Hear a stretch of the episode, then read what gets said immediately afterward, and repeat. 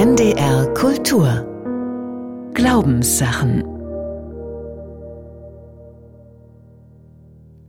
Weihnachtliche Versuchungen Last-Minute-Gedanken zum Fest. Eine Sendung von Regula Fenske. Weihnachten kommt immer schneller, als man denkt, so lautet ein viel zitierter Stoßseufzer. In diesem Jahr aber hält der Kalender ein wundersames Angebot der Entschleunigung für uns bereit. Dadurch, dass der heilige Abend auf den vierten Advent fällt, entfällt jede Menge Stress, den dieser Tag sonst gelegentlich mit sich bringt, wenn etwa noch Last-Minute-Geschenke gekauft werden müssen oder man beim Kochen plötzlich feststellt, dass sich wieder erwarten keine Orangenmarmelade mehr in der Speisekammer befindet.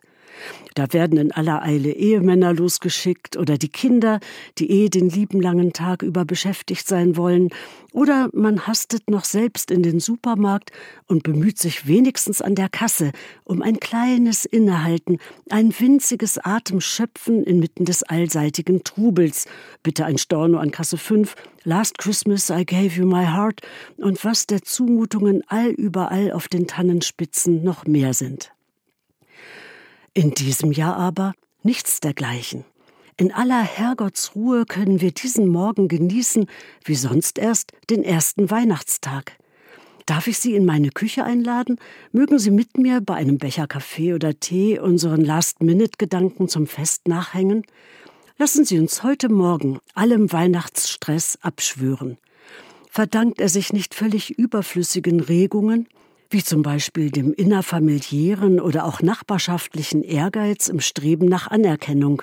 Wer hat die originelleren Geschenke gebastelt, die komplizierteren Kekse gebacken, den edleren Weihnachtsschmuck an die Wohnungstür gehängt? Gewiss hat kein Weihnachtsengel je Perfektionismus verkündet, handelt die Weihnachtsgeschichte doch im Gegenteil gerade davon, wie wenig perfekt das Leben sich gestalten kann und wie es Menschen zum Improvisieren zwingt. Perfektionismus, das ist vielleicht eine der größten weihnachtlichen Versuchungen für den modernen Zeitgenossen. Katastrophen und Kollateralschäden sind davor programmiert. Etliche Anthologien mit schrecklich wahren Weihnachtsgeschichten, auch die so beliebten Weihnachtskrimis, die sich alle Morde wieder in dieser Jahreszeit in den Buchhandlungen stapeln, wissen davon zu berichten.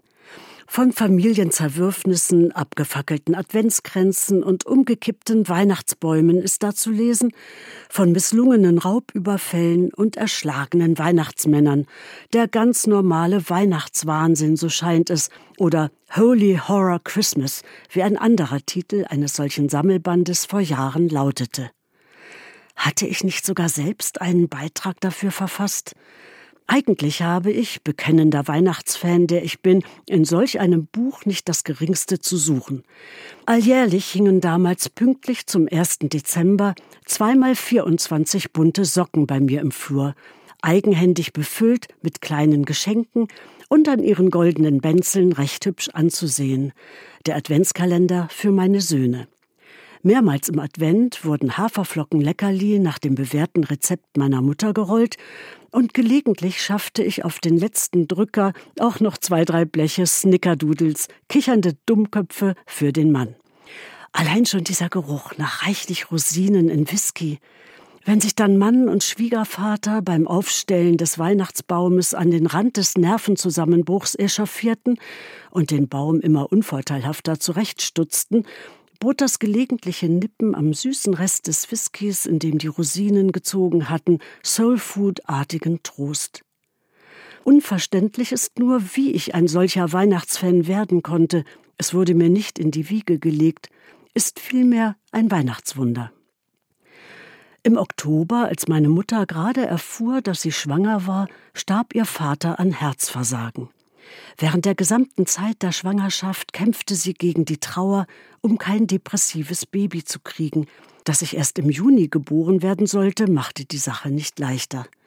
Am heiligen Abend kam ihre Mutter aus Hannover angereist, eine traurige, trauernde Witwe. Von wegen, o oh du fröhliche Weihnachtszeit. Ab und an stahl sich mein großer Bruder aus dem Weihnachtszimmer davon, um kurz darauf etwas heiterer wiederzukehren. Nach einer Weile folgte ihm unser Vater, um zu sehen, was sein Ältester trieb. Der bald 16-Jährige hatte in seinem Kleiderschrank eine Flasche Schnaps deponiert, vor der sich Senior und Junior alsbald wiederfanden, während meine Schwester, so stelle ich mir vor, lieb auf der Blockflöte spielte. Auf dem Umweg über meine Mutter, die an ihrer Haferflockenleckerli gern einen Schuss Rumverschnitt gab, wurde ich gestärkt fürs Leben oder früh in Versuchung geführt, je nachdem, wie man es sieht. Schum Schei, Schum Schei, ein Prosit dem lieben Kinde. Es sind dies wohl die banaleren, wie wohl nicht ungefährlichen Versuchungen, auch schon im Advent. Dass die Adventszeit einstmals eine Fastenzeit war, ist aus dem kollektiven Gedächtnis verschwunden. Dafür haben gesundheitsbewusste Organisationen vor einigen Jahren die Dry January Bewegung ins Leben gerufen und den Januar zum trockenen, das heißt alkoholfreien Monat erklärt. Das ist wohl auch dringend nötig nach all den Bechern voll Glühwein, Grog und Eierpunsch, die im Dezember Land auf, Land ab an Weihnachtsmarktständen geleert werden. Selbst noch in harmlos anmutendem Marzipan kann sich Alkohol befinden, nicht immer deklariert. Ein Problem für Kinder und abstinente Alkoholiker, bei denen Geruch und Geschmack das Verlangen nach mehr wecken. Darf ich Ihnen einen Zimtstern anbieten, wegen Haselnussallergie mit Mandeln gebacken? Meine Lieblingskekse, die guten alten Spekulatius, sind leider schon wieder alle und waren auch im Laden vergriffen. Daran trage ich Mitschuld, da ich bereits seit Ende Oktober intensiver Spekulatiusnascherei gefrönt habe, allen Warnungen vor krebserregendem Acrylamid zum Trotz. Ach, die leiblichen Versuchungen. Es mag ebenso herrlich sein, ihnen zu widerstehen, wie ihnen zu erliegen. Gleich werde ich den Weihnachtsbraten nach einem Rezept meiner Mutter mit 30 Nelken spicken. Vertagen wir daher das Thema, welches Fleisch und wie viel und ob überhaupt aufs neue Jahr. Für die guten Vorsätze, auf dies und jenes zu verzichten, hochkalorisches, Alkohol oder tierisches Eiweiß enthaltendes, ist schließlich der Neujahrstag da. Noch einen Mandelstern? Übrigens, als ich elf Jahre alt war, leuchtete eines Morgens der Weihnachtsstern extra für mich. Ich war in der fünften Klasse, sechster, so hieß es damals, und ging den neuen Schulweg mit all dem Mut und der Unerschrockenheit eines Mädchens, das von den Sorgen der Mutter nichts weiß. Am Ende der Finkenstraße musste ich in einen schmalen Fußweg einbiegen. Dunkel erstreckte sich der Weg vor mir, er war vielleicht 100 oder 200 Schritte lang und auf beiden Seiten von hohen Hecken gesäumt. Am Ende mündete er in die Promenade, den grünen Ring, der auf den Überresten der alten Befestigungswelle die Münstersche Altstadt umgibt. Wer weiß, wer sich in der Parkanlage herumtrieb, um einem Schulkind im Dunkel eines Dezembermorgens hinter einem Busch aufzulauern. Das mögen die Ängste meiner Mutter gewesen sein, meine waren es nicht. Wenn ich am Ende der Finkenstraße angelangt war und in diesen Fußweg einbog, dachte ich jeden Morgen denselben Gedanken. Ich gehe meinen geraden Weg. Das war das Mantra jener Jahre, das Mantra eines erwachenden Selbstbewusstseins. Und obwohl ich inzwischen weiß, wie viele Umwege man im Leben oft gehen muss, ja dass die Umwege mitunter das eigentliche Leben ausmachen, so denke ich doch immer noch gern an das frohgemute Mädchen, das diesen Satz vor sich hinsprach, zurück. Und dann, eines Morgens, Anfang Dezember, der Weihnachtsstern. Hell stand er am dunklen Dezemberhimmel. Ich freute mich, staunte, fühlte mich wunderbar im Leben zu Haus, ging geradewegs auf den Stern zu, kam flugs in der Schule an und hätte am liebsten aller Welt davon erzählt, doch aus irgendeinem Grund behielt ich mein Geheimnis für mich. Am nächsten Morgen war er wieder da und auch am übernächsten. Es hat ein paar Tage gedauert, bis die Enttäuschung folgte. Von wegen Weihnachtsstern. Es war das Licht eines Krans. Hell und nüchtern spendete es den Arbeitern einer Baustelle Licht, warnte Flugzeuge und Weihnachtsengel vor Kollisionen. Und dennoch, die stille Freude, das Staunen blieben. Mit 17 besuchte ich ein privates Mädcheninternat in den USA. Mit meinem Liebsten in Deutschland hatte ich mir einen Stern ausgeguckt. Wenn wir diesen Stern sehen, denken wir aneinander. Es gab noch kein Internet, kein Facebook oder Skype und telefonieren war undenkbar teuer. Es stand ein Sternlein am Himmel, ein Sternlein guter Art, heißt es im Gedicht von Matthias Claudius. Und wie im Gedicht trat ich abends vor die Schwelle und suchte, bis ich's fand, und blieb dann lange stehen, hat große Freud in mir, das Sternlein anzusehen, und dankte Gott dafür. Dieses Sternlein war mein Korrektiv in einer absurd reichen Umgebung, die so stark von Geld und Status geprägt war, dass es laut Schulordnung verboten war, während der Unterrichtszeit Pelze und Diamanten zu tragen. Es stand für die Jugendliebe, symbolisierte aber auch etwas, das über das Individuelle hinausging, dass Liebe das Wichtigste ist. Habe ich den Stern pflücken wollen? Nein.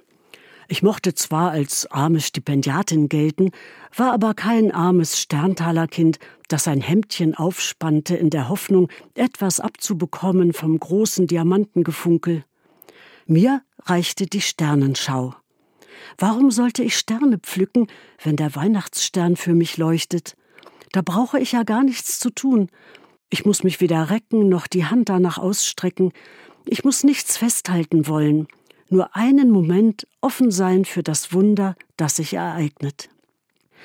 Ich frage mich aber, ob nicht all diese Gegensätze zusammengehören und gleichermaßen Versuchungen darstellen.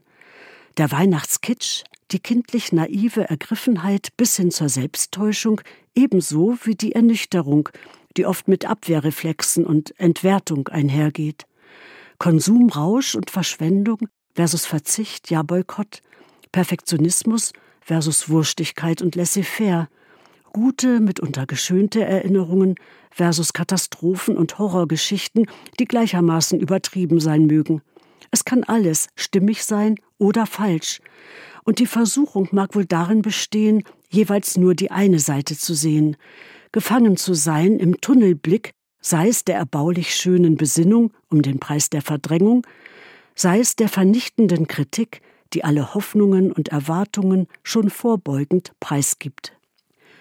Bei der Verleihung des Friedenspreises des deutschen Buchhandels im Oktober diesen Jahres spann Salman Rushdie in seiner Dankesrede eine kleine Fabel aus, in der ein fahrender Händler während eines Jahrmarkts in ein Dorf kommt und bei diversen Wettbewerben wunderbare Preise auslobt. Wahrheit, Schönheit, Freiheit, Güte und Frieden. Leider aber zeitigen diese Gewinne bei den jeweiligen Gewinnern unschöne Auswirkungen.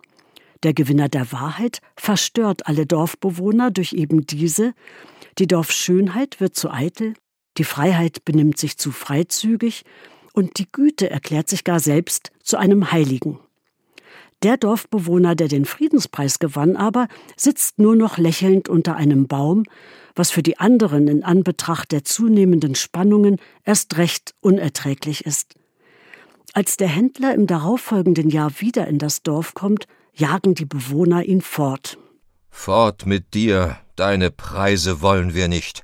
Eine Wurst, ein Käse, ein Stück Schinken, auch eine blitzende Medaille am roten Band, das sind normale Preise, die wollen wir. Je nach Blickwinkel und Auswirkung auf die reale Welt, so Rushdie, können dieselben Eigenschaften, die, daran sind wir uns einig, zu den Tugenden zählen, zu Lastern werden. Diese Widersprüche und Ambivalenzen gilt es auszuhalten und unsere Haltung immer wieder neu auszutarieren. In diesem Jahr fällt das vielen von uns wohl besonders schwer. Jauchzet, frohlocket, wie sollen wir das singen oder unbefangen hören angesichts der Ungeheuerlichkeiten, die zeitgleich überall auf der Welt stattfinden, angesichts der Kriege an so vielen Orten, all der schrecklichen Gewalt, des Blutvergießens, des Elends, auch ganz in unserer Nähe. Schauen wir hin, bleiben wir stehen, oder hasten wir vorbei am Flüchtling, der vor dem Supermarkt auf Spenden wartet, der Bedürftigen, die vor der Kirchentür an unser Herz appelliert. Freue dich, o Christenheit. Die Worte könnten uns im Hals stecken bleiben, wenn wir an die unerträglichen Bilder denken, die uns in den vergangenen Monaten aus Israel und Gaza erreichen. Auch bei ihrem Anblick gilt es, ambivalente Gefühle auszuhalten. Wir können doch mit beiden Seiten Mitgefühl und Trauer empfinden. Wir müssen nicht das Leid der einen gegen das der anderen ausspielen oder aufwiegen. Der holde Knabe im lockigen Haar, dessen Geburt wir Christen in diesen Tagen feiern, schaut uns in den Gesichtern der Kinder beider Seiten an, die in diesen komplizierten Konflikt hineingeboren und in ihm getötet werden oder obdachlos geworden sind oder anderweitig traumatisiert. Sehen, was ist, und doch die Hoffnung auf Frieden und Gerechtigkeit nicht aufgeben. Mit dieser Zumutung müssen wir leben. Die größte Versuchung hieße Resignation. Von einer besonderen Versuchung, wenngleich ganz anderer Art, handelt Agatha Christie's Kurzgeschichte Star over Bethlehem, die in deutscher Übersetzung den Titel Die Versuchung trägt. Und nein, es handelt sich nicht um einen Krimi, weder Hercule Poirot noch Miss Marple treten in Erscheinung. Die Protagonisten der Geschichte sind Maria und ein Engel, das Kind in der Krippe, Josef, die Tiere im Stall. Zu Maria tritt der Engel, der sich als der Morgenengel zu erkennen gibt, und lässt Maria in die Zukunft sehen. Er zeigt ihr ihren Sohn als erwachsenen Mann, allein im Garten Gethsemane, während seine Freunde schlafen, auf dem Weg zur Kreuzigung, als er unter der Last des Kreuzes zusammenbricht, schließlich von einem Hohepriester der Gotteslästerung bezichtigt. Natürlich würde jede Mutter ihrem Sohn gern solches Leiden ersparen, und so gerät Maria durchaus in Versuchung, dem Drängen des Engels stattzugeben und ihm ihr Kind in die Arme zu legen, damit er es zurück zu Gott bringen könne. Aber Maria, die eine Frau ist, die langsam denkt, wie es heißt, besinnt sich auf Kleinigkeiten in den ihr gezeigten Bildern, die Bewunderung in den Augen des neben ihrem Sohn gekreuzigten, die große Liebe in seinem Blick, als er seine schlafenden Gefährten betrachtet. Trauer lag darin, aber auch Mitleid und Verstehen. Einmal blickt Maria hin zu dem Engel um Rat. Aber der Engel gab ihr keinen. Er war golden und schön und unendlich fern. Maria kommt zu dem Schluss, dass es nicht an ihr sei, den hohen Ratschluss Gottes zu verstehen denn es mag sein, dass ich nur einen Teil des Bildes gesehen habe und nicht das Ganze. Das Leben meines Kindes gehört ihm, nicht mir, und ich habe kein Recht darüber zu bestimmen. All seine Verführungskünste nützen dem Engel nichts, und so verschwindet er mit dramatischem Flügelrauschen. Wir ahnen es bereits, dieser Engel mit dem so schönen Antlitz, der Sohn des Morgens, ist kein geringerer als Luzifer. Kurz zeigt Agatha Christie ihn noch im Himmel, bebend vor Hochmut und Zorn und bereits einen Plan fassend, wie er den Sohn der einst in Versuchung zu führen gedenkt. Wir kennen die Geschichte von Jesu Versuchung. Wie hier seine Mutter, so wird auch der Sohn den Einflüsterungen des Teufels widerstehen. Dieser aber fährt wie ein brennender Feuerstrahl sodann quer durch den Himmel, hinab in die untersten Tiefen, während im Stall zu Bethlehem Freude und Jubel vorherrschen und das Kind freundlich lächelt. Agatha Christie's Kurzgeschichte aber wartet noch mit einem kleinen Twist auf, einem Augenzwinkern, Twinkle, Twinkle, Little Star, da der Titel der englischen Originalfassung eben nicht die Versuchung, sondern den Stern über Bethlehem in den Fokus rückt. Drei Himmelskundige im Osten nämlich interpretieren den brennenden Feuerstrahl, mit dem der gefallene Engel quer durch den Himmel hinabstürzt, als Zeichen, ein großer Herrscher müsse geboren sein. Nur ein sehr alter Sterndeuter ist anderer Meinung. Ein Zeichen Gottes? Gott hat keine Zeichen und Wunder nötig. Ich meine, wenn Gott zu uns kommen wollte, dann würde er ganz still kommen. Weihnachtliche Versuchungen. Last-Minute-Gedanken zum Fest. Sie hörten eine Sendung von Regula Fenske. Neben der Autorin sprach Peter Bieringer. Zu hören und nachzulesen im Internet unter ndr.de-kultur und auch in der ARD Audiothek. Morgen am ersten Weihnachtstag in den Glaubenssachen die heilige Patchwork-Familie nach Matthäus. Geburtsstunde der Gerechtigkeit. NDR Kultur